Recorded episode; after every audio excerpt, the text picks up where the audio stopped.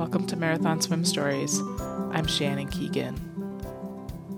And welcome to the next generation of Marathon Swim Stories as we kick off season two. I want to start out by thanking you. Thank you, thank you, thank you from the bottom of my heart for listening or watching or attending Marathon Swim Stories. And thank you to every single person out there who's shared their story so far. I'm so excited to get to know each of you a little bit better. And it's hard to share your story. I tried it, and I'm not a big fan of listening to my own episode. But it's these human sides of the superhuman feats of endurance that marathon swimmers attempt. That is what Marathon Swim Stories is all about. And I'm so excited to share stories with you. And I'm so excited that people come forward and are willing to share their stories. So thank you for listening.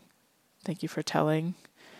And thank you for nominating Marathon Swim Stories as one of the offerings of the year for the World of Open Water Swimming Association. I'm thrilled that the stories are enjoyed as much as I enjoy listening and producing them. We had over 70 interviews well, actually, exactly 70 interviews in season one for 2,707 minutes of content. And if you would be so inclined to vote for Marathon Swim Stories as the offering of the year, I would love your vote.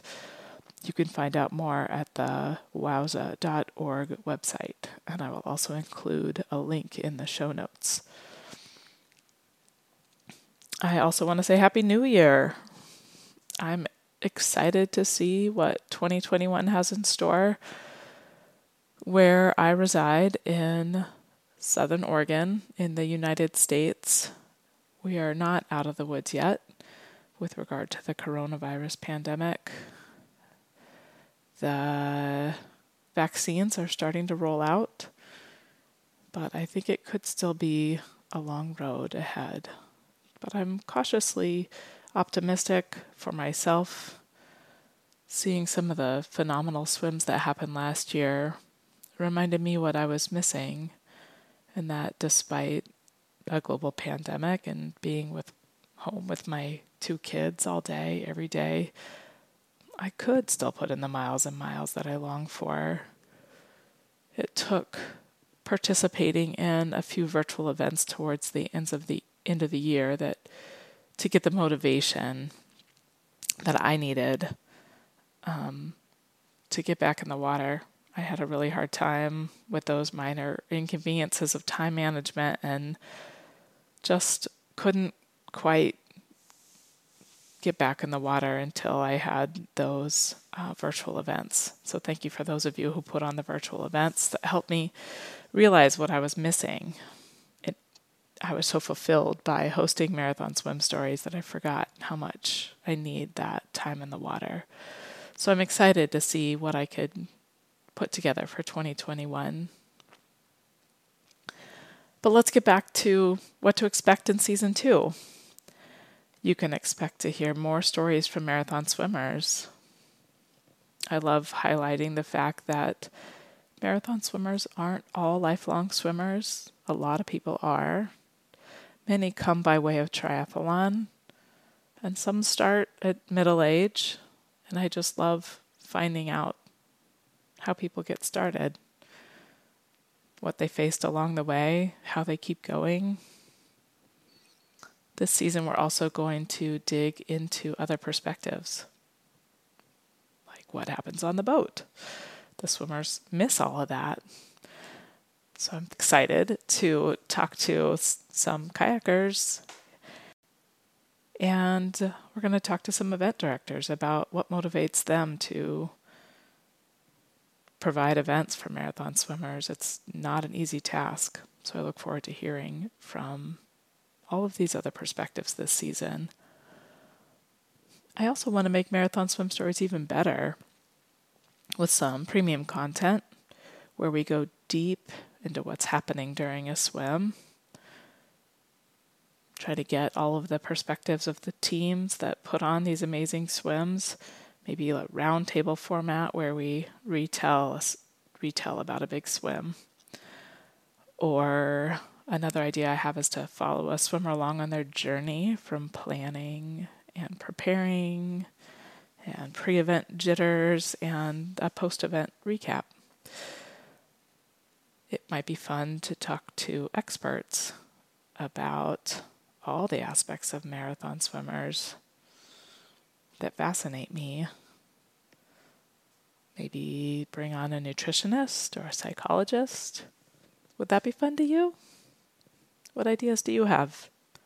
Let me know. Shannon at intrepidwater.com.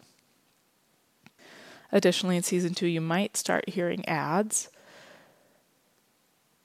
I'm conflicted about this decision.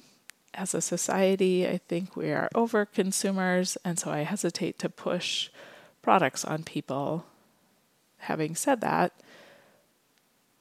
there's a pretty discrete set of things that a marathon swimmer needs to complete a swim. And knowing what those options are would be helpful, I think, for some people who are just getting started. So I feel like if I can inform you of things that are out there that can help you in your marathon swim and also offset some of the costs of producing marathon swim stories, then that seems like a win win. If you'd like to sponsor Marathon Swim Stories, reach out to me. Another thing is finding out about events that are happening. I get that question often. People want to find out, you know, how to get past that local 10K. What's next? So, being able to tell people about events that are coming up and how to sign up. So, again, if you'd like to sponsor Marathon Swim Stories, let me know. Shannon at intrepidwater.com. I think that's about it for my introductory welcome to season two episode. Oh, yeah, I was going to tell you that I'm going to try to do a couple more episodes like this where I'm just talking to you because I want it to feel like I'm talking to you and not reading from a script. It's scary and hard for me, and I've recorded and re recorded this episode thousands of times but I I want it to be more conversational, and I'm hoping this is a way for you to feel like you can reach out to me because I love hearing from you. So reach out to me at any time. One more time, that email address, shannon at intrepidwater.com. Until next time.